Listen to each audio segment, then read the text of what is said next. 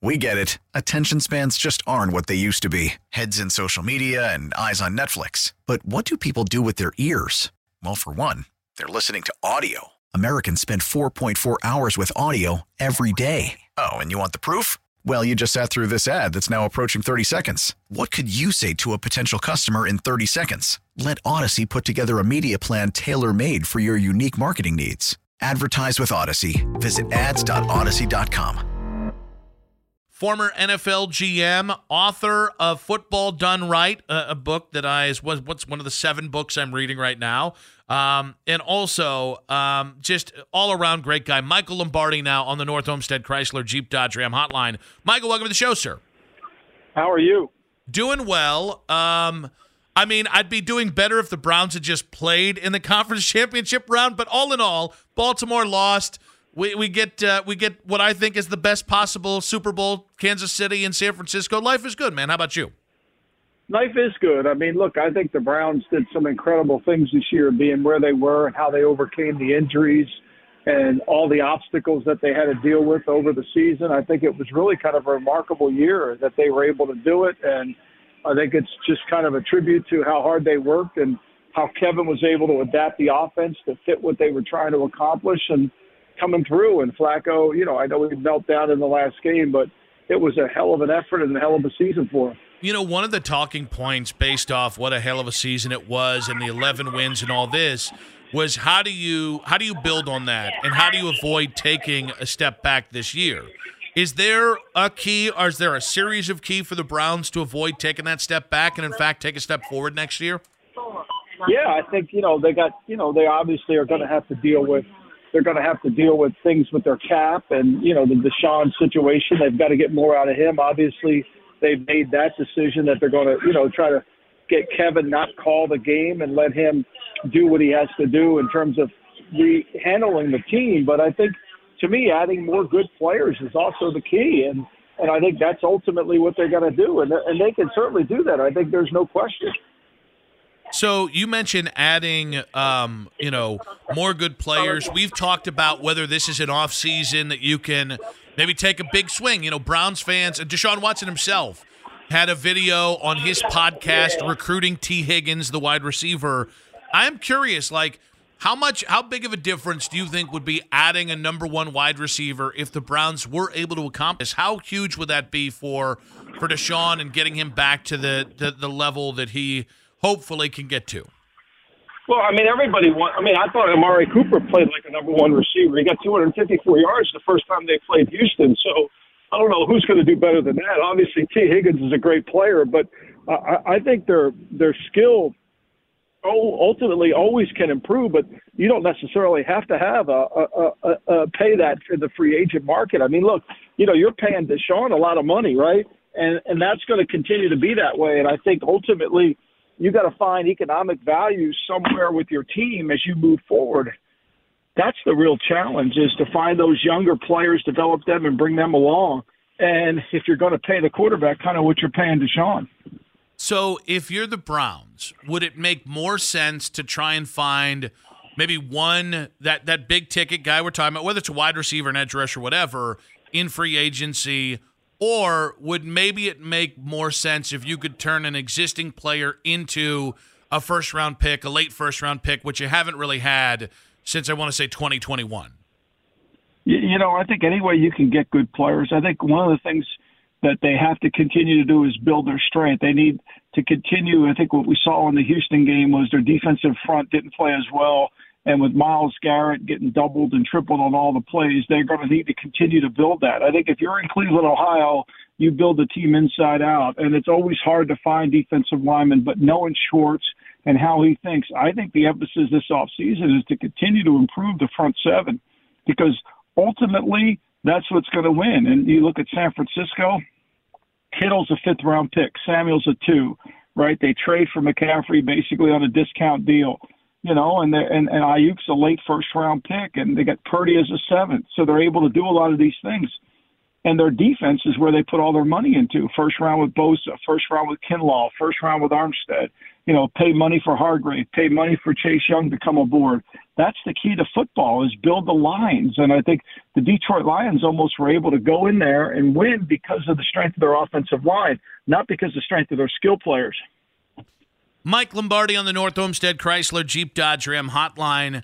I, I, would ask, you know, we, we just hired Ken Dorsey as the new offensive coordinator.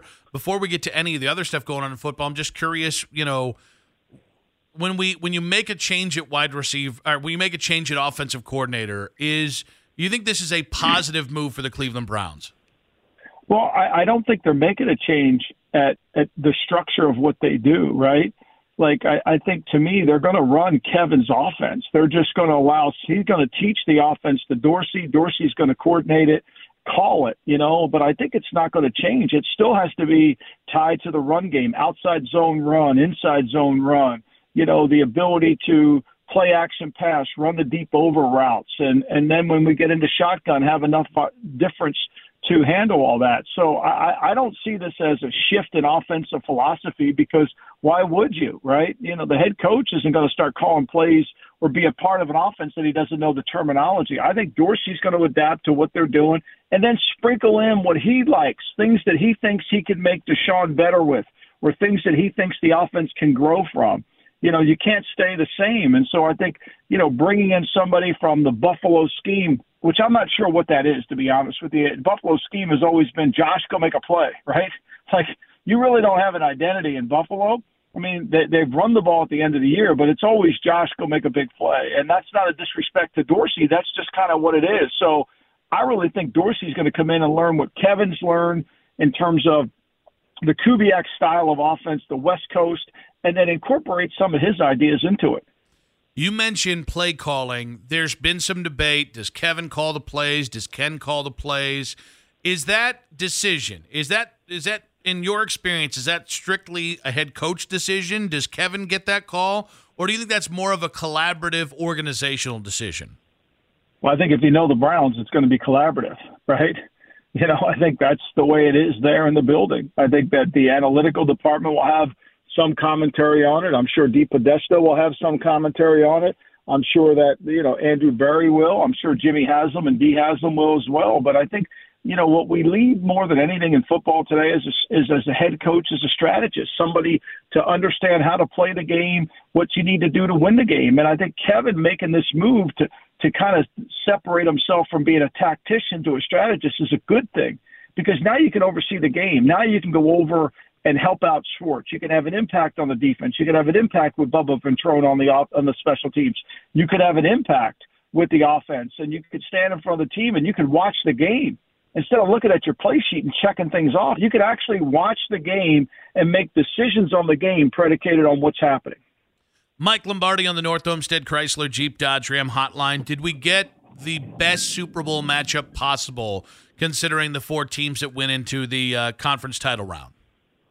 I mean, I think we did. I really do. I think we did. I think to me, you know, look, I, I thought Detroit played one hell of a game. Again, I think that the, you know this whole notion of analytics is a kind of interesting because at the end of the day, you know, you can't make every decision based on what you did the last decision. And when Dan turned down points to go up 17, I thought that was a huge mistake. And I think what ultimately, you know, when he called that time in the game, that's the perfect example of a team that's of a team not understanding how the game was going. And I really think they were playing well. Had they gone up 17 and with seven minutes to go in the third, I think they win the game. But they chose not to do that because somebody said three points are no longer any good in the NFL, so ignore them. Mike Lombardi here, and Mike, I do want to talk about your your book in just a moment there, but obviously one of the big talking points, Bill Belichick, the mutual parting of ways in New England. Um, it, he is, as of this moment, has not wrangled in a, a, new coaching job. Do you think how much of a chance do you think there is we've seen the last of Bill as a head coach in the NFL? I don't think we've seen the last of Bill. How could we? Guys won six Super Bowls. I mean, Washington hasn't won anything, and they're not even interviewing them. They're not interviewing Mike Vrabel. How is that even possible? Right? Are you going to tell your fan base you're trying to win, and you don't go talk to Mike Vrabel or to Bill Belichick, I'm not sure I buy that one. right? I mean, what you're telling your fan base is you don't want changes. You want to keep the structure that you have in place. If you're Carolina, your team's two and fourteen. Uh, I think that I think somebody will come to their senses by next year. And there'll be so many jobs they'll be begging him to take one because he still is the greatest coach of all time, and he will be. Mike, do you think this is more of a big picture question, long term for the NFL? Do you think it's fait accompli? We're going to get an 18th game in the near future. No question. I, I think we will, and I think to me the best way to handle it is you set a cap limit on how many plays a player plays during the year, with the exception of the quarterback, right? You know, and the kickers and the punters.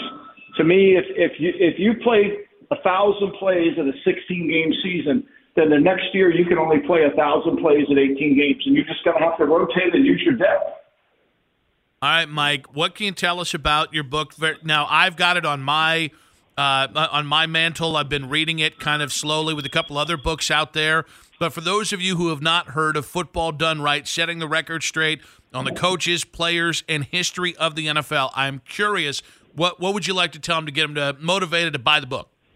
Well, I, I the book's about the history of the game. It's about Otto Graham. It's about the great Paul Brown. It's about how we came to be 53 million people are going to watch the NFC Championship game. It kind of goes over the players. What makes a great players? Why are guys in the Hall of Fame? Why aren't guys in the Hall of Fame? And it really gives you a background on all the players that have played this great game and who my top 100 players are of all time. So for me, it's really kind of a, a, a history, and it's not a history lesson as much as it's a history education. And so, and it's also trying to respect some of the people that have come before us. Like, for example, there's all those people at Ford Field, the Detroit Lion fans. They never mentioned one time during the broadcast Buddy Parker and how he was the last coach to win the Super Bowl or the championship for the Lions. The man who invented two minute offense, the man who invented two minute defense, the man who invented the nickel defense, right? I mean, this is a guy that we should be honoring, and yet we choose not to because no one's really taught the lesson of the great Buddy Parker. He went to Pittsburgh at the end of his career and couldn't win there, and everybody's forgotten about him. So this is a book to try to pay homage to the people before me who I learned football from.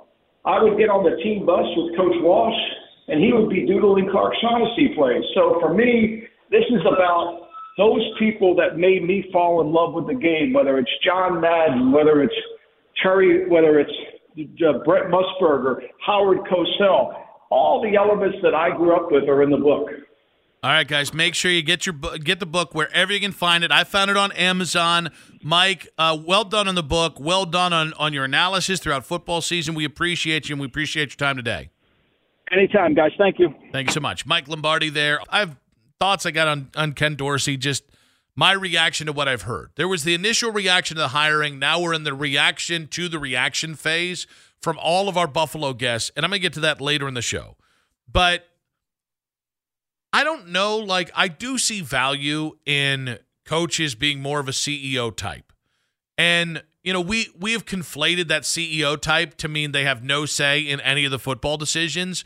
And in reality, the CEO types are not all the same, right? Like if we look to the situation, Dabo Swinney was a CEO type in college, ran a different program than Urban Meyer, who by the end of his time was more of a CEO type, right? Uh, in the NFL, uh, there are guys like Andy Reid and Kyle Shanahan who call the plays. There are also guys who are more uh, CEO types, like Pete Carroll was not calling the defense in Seattle the last time, the last few years he was there.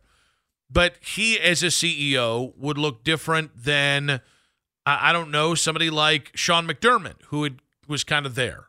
But then this year, Sean takes back the defensive play calls. But like even before that, Sean McDermott was always more heavily involved on defense than offense. So we we try and shoehorn coaches into specific silos. Oh, you're a CEO. You're an offensive play caller. You're a defensive play caller. You're uh, you're a coach's coach, you're you're a coach's coach. You're a you're a player's coach. You're a authoritarian. And the reality is, those are kind of generic labels that they might have characteristics of. Like with Kevin, I don't ever want Kevin to not be involved in the conversation about calling plays. That's different than him calling every single play. And I do think getting out of the call sheet like having he, it's his whoopee. He's never not going to have it.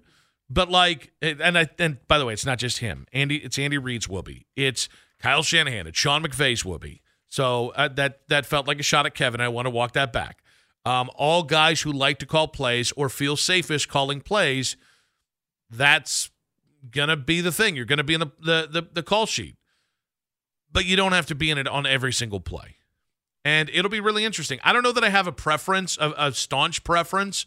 I don't know that Ken Dorsey calling plays versus Kevin Stefanski is automatically going to be a failure, one way or the other. But I still, I still have questions about the Ken Dorsey hiring that I'm not I'm I'm more comfortable than I was when he was being interviewed. I still am not all the way there yet. Uh, so great stuff with Mike Lombardi there. Now, getting from the play calling conversation, the head coaching conversation, to the quarterback gatekeeping conversation.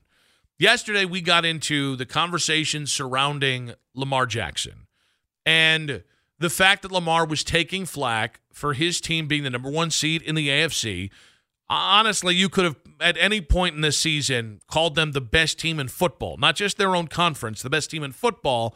And most of the season, you'd be right. And so Lamar's taken a lot of flack.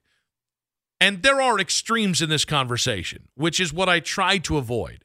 But Ken and Anthony weighed in on this this morning and, and started talking about, you know, the, the impossibility of matching up to Pat, Pat Mahomes we try to find a cheat code to everything we do in sports talk radio. And I'm telling you right now, all you have to do is sit there and say, Lamar Jackson is not an elite quarterback. Why? Well, he can't beat Patrick Mahomes. Patrick Mahomes is as tough a quarterback as you're going to find to beat. And only really one guy, excuse me, two have beaten him Joe Burrow and Tom Brady then, you know, you take the Eagles and Jalen Hurts gets to the Super Bowl last year and gets no credit for doing so. So yeah. we've just determined that we're not going to give credit to any of these quarterbacks. They're all bad. They're all frauds. Dak Prescott is now a fraud forever. Like, we're just going to keep doing this with all the best quarterbacks. And it just seems like we're having silly arguments to diminish every single and good team and good player and good coach. It's so it's, it's always we'll wait and see, and if he gets over him, great, but not how many other guys can't get over Patrick Mahomes? So Tom Brady got over him down. twice, right? Tom Brady got over him once in the AFC and once in the Super Bowl in the NFC. And that's right, the Owen? greatest who ever played, and the other one's going to be a and Hall of Famer. And Joe Burrow. That's, that's all we got in the league right now, folks. And, like and, that doesn't mean that every other quarterback is a and every team is a fraud. So I understand the greater point that Ken and Anthony are making, and we actually agree on the high level point that if everything is, did you beat Pat Mahomes, yes or no? And if it's a no, you're a scrub, then the reality is it's it's it's a flawed conversation.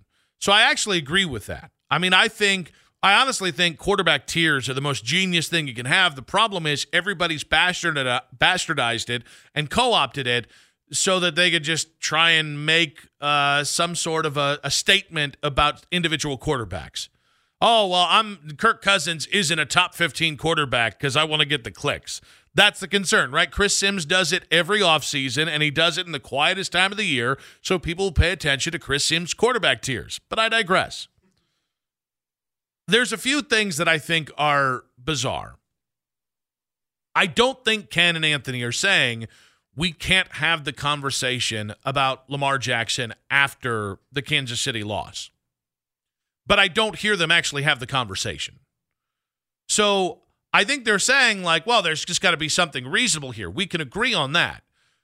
But I think one thing that I vehemently disagree is the wait. And, well, we're just going to have to wait and see. That's not really how talking sports with your buddy works. Like the whole thing of sports talk is it's you and me sitting on uh, a bench just talking sports. Like I love when like I was at the uh, the the daddy daughter dance this weekend, and I had a, a, few people come up to me and they're like, "I don't want to, you know, I need to talk sports for a living," and I'm like, "Guys, I would do it for free. It's the dirtiest secret. I love doing it. At any point, I am willing. the The time where it's tough to talk sports is when you're in between breaks and you have to talk sports off air. That's the tough time. When I'm away from work, no, I enjoy talking sports at all time. But the whole point of, and the thing that makes sports talk, and I don't mean just sports talk, the format, I mean just talking sports with your friends, is that three people can view the same game and have different takeaways. And I don't know if it's Twitter. I don't know if it's um, social media at large. I don't know if it is. I don't know if it's the maybe a greater indictment on where the, the country is in terms of having actual conversations and how we've never been more against any sort of mentality that falls out of line with the way we think. But what I can tell you is differing opinions is good. Like, listen, the extremes are bat bleep insane. The people who say Lamar's a scrub because he didn't win on on Sunday are insane. They're they're they're just disregarding the reality that Lamar is an electric, amazing quarterback to watch. And the people who say, "Well, anything Lamar does is good," is it, that's good enough. No, that's the participation trophy side of this. Listen, here's the realities with Lamar Jackson. Lamar Jackson is one of the five best quarterbacks in the NFL. At points, he is he is vacillated to between being incredibly overrated and incredibly underrated. And a lot of that is because he has been fantastic in the regular season. This season, I mean, guys, he is the rightful MVP. Now, you can say, well, if Mahomes had had a better year or if somebody else had a more statistically prevalent year, that would be the MVP. I don't care about that. The point is, he was the best quarterback in the NFL on the best team in the NFL this year, MVP. But then when you stack up what he's done in the postseason, and there are valid reasons why he hasn't really won a lot in the postseason, some of it being injuries and being opportunities. But for a guy that has been an MVP starting in his second year in the NFL in 2019, he's got two playoff wins. That's not enough. So just when we start with, all right, this is an elite quarterback, is he matching that elite regular season play by being elite in the postseason? The answer is no. Because Pat Mahomes wasn't elite in the second half against uh, Baltimore, but he won the game. And this is, unfortunately, the conversation comes down to did you win enough playoff games and which quarterbacks did you beat? And Lamar went up against the ultimate litmus test. And here's why it matters because if Lamar had beaten Pat, there would there would have been every analyst in the NFL saying he got over the hump. He is now anointed. Lamar is a future Hall of Famer. All those things would have been true if he won. But yet when he loses, you can't say in real time that's a disappointment. For a guy who is shown to be elite in the regular season, a guy who had elite plays in that game, a guy who looked elite against Baltimore, he did not match up against Pat Mahomes. He did not outdo Pat Mahomes. That's different than the conversation that I think people try to have, which is, oh, does this mean he's not elite? I don't even know what that means anymore. I don't even know the validity of that conversation. If I want to talk about the ninth best quarterback, we get it. Attention spans just aren't what they used to be heads in social media and eyes on Netflix. But what do people do with their ears? Well, for one, they're listening to audio. Americans spend 4.4 hours with audio every day. Oh, and you want the proof? Well, you just sat through this ad that's now approaching 30 seconds. What could you say to a potential customer in 30 seconds? Let Audacy put together a media plan tailor made for your unique marketing needs. Advertise with Audacy. Visit ads.audacy.com. The NFL and whether they're elite, that makes sense. You want to talk about Baker Mayfield making the Pro Bowl and getting a playoff win. You want to talk about Baker being elite? All right, that's a conversation that probably has more validity because more people will have differing opinions on it. So if the conversation is, is Lamar still good even though he lost to Patrick Mahomes? Guys, you would be a fool to not say yes. But this idea that we have to wait and see on every single quarterback conversation, that all of a sudden it's the quarterback gatekeepers that are failures and it's they're too stringent and they're too their their bar is too high. Guys, that's the point. The goal is to have a high bar. Patrick Mahomes is the bar. And if we're gonna if we're gonna anoint Joe Burrow as this otherworldly quarterback because two years ago he beat Pat Mahomes, then when somebody who has yet to beat Mahomes or who's yet to be a Super Bowl, or in the case of Lamar, who has two playoff wins in six years as a starter, five years as a starter, then guys, you gotta have the other side of the conversation. And yet, when it comes to the quarterback gatekeeping conversation, Lamar has not beaten Pat. until he does, there's or until he wins a Super Bowl, one of those two things have to be true. It's going to be the conversation. The idea that only Tom Brady and only Joe Burrow have beaten Pat Mahomes, yeah, that's a high bar. That's the point. Because you're not grading Lamar Jackson against Baker. You're not grading Lamar Jackson against um, you're not uh, against uh, even Deshaun Watson right now. You're grading him against Joe Burrow. You're grading him against Josh Allen. You're grading him against Pat Mahomes. And he faced off against one of those three quarterbacks in the playoffs and lost. Immediately going to the elite conversation is very lazy. I, we are in complete, complete agreement on that. But also, there's there's a complete straw man that Lima had within that, and I say that lovingly. Um, the idea that Jalen Hurts got no credit for what he did last year is laughable. I got a contract for it. Uh, yeah, got a contract for it. Was honestly, he is anointed. And this year, now were people saying this year he wasn't the same quarterback? Yes, but they were still comparing him to last year's quarterback. But just the greater conversation, I just don't think you should run from having an honest conversation about great quarterbacks. Because, guys, you want to hear unfair? Dan Marino's one of the five best passing quarterbacks of all time. He never beat Joe Montana.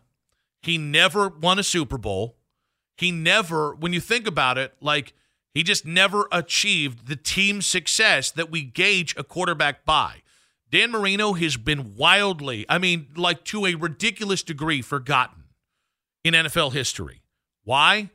Because he didn't win a Super Bowl and he didn't beat the other quarterback, the quarterback, Joe Montana, of his time. Is it fair? It doesn't matter. Guys, that's the whole point.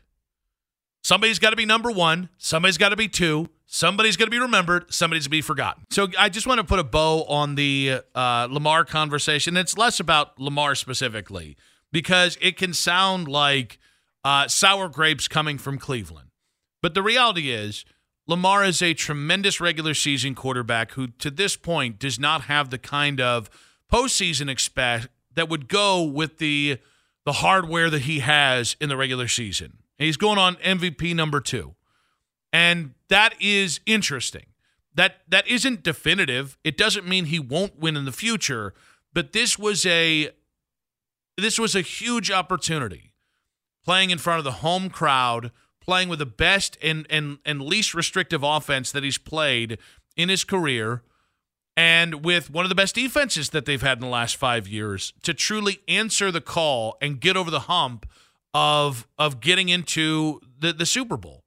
And and not just that, but going through Pat Mahomes to do it. But it's funny. The you know, I, I we played Ken and Anthony, but this isn't specific to them. It's really funny to me how there's a segment of media analysts who the only kind of analysis they can have is the positive analysis. And and I just think that's beyond fake. And I hear it all the time in sports talk. Like, guys, I say a lot of really nice things about the Browns. I also say a lot of very hard truths that I think are true about the Browns. Um, it has been unpopular, but I've had some some things that I think are true to say about the Cavs uh, over the last couple weeks about just it just where it feels like we're in the the the conversation with the Cavs versus where we should be but there's a segment of people, and I think I do think it's social media. I think this this idea of being wrong, as if that is some measure of anything of importance, I think I think is completely bastardized the quarterback conversation because people will I like this Brock Purdy thing. Guys, Brock Purdy is a is probably an average starting quarterback. He doesn't have a huge arm. He's he's mobile, which was very came in handy on Sunday, but he's got an average arm, average accuracy. Like he he can run that offense, but in any other system, I don't know that he would be the same level of player. And that's not a way of calling him a system quarterback, by the way, even though he probably is. The point is, physically, there's not a lot there. And so that leads you to wonder like, you look at Mahomes. Mahomes looks like a guy, watch him, who could succeed in almost any scenario because of the just Whether it's the intangible thing, the inherent being able to make plays on the run, whether it's just the arm talent, like all those things factor into his ability to move, all the things factor into why he is the greatest. Brock Purdy doesn't have any of that. That doesn't mean he's the worst quarterback in the NFL. The giant overreaction to having a real take that Brock Purdy is a limited quarterback who, at least in some way, is influenced by the perfect situation around him. Nobody wants to say that. Oh, he's not a he's not a product of the system. Well, one, most quarterbacks are products of the system.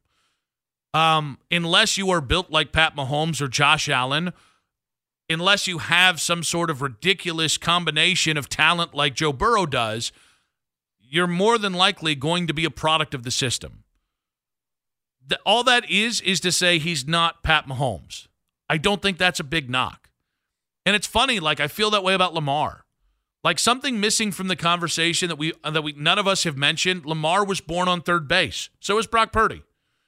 Lamar was built into or born into a situation where he had an established quarterback on the way out who could start early in his career. He has given one of the five uh, generally agreed upon five best head coaches in the NFL and John Harbaugh in a organization that is constantly praised for their continuity and their patience with young players and their ability to develop young players. So, yeah, they haven't gotten wide receivers right. Yeah, they haven't really ever replaced Jamal Lewis or Ray Rice. Yeah, they kind of give Mark Andrews. Yeah, it hasn't been perfect the entire step of the way. But I think a lot of quarterbacks flourish in that situation. That should enhance, that should aid your expectations. Same thing for Brock Purdy. Brock Purdy could win the Super Bowl in two weeks. He could still be Trent Dilfer. But you can't say that because what if you're wrong? What if somebody on social media disagrees with you? Who cares? The whole thing's made up. Now, speaking of things that are made up, I like to say nice things about somebody before I then insult something that they've said. Uh, Danny Parkins out of Chicago, very talented. There's a reason he's on afternoon drive in the third biggest market in America.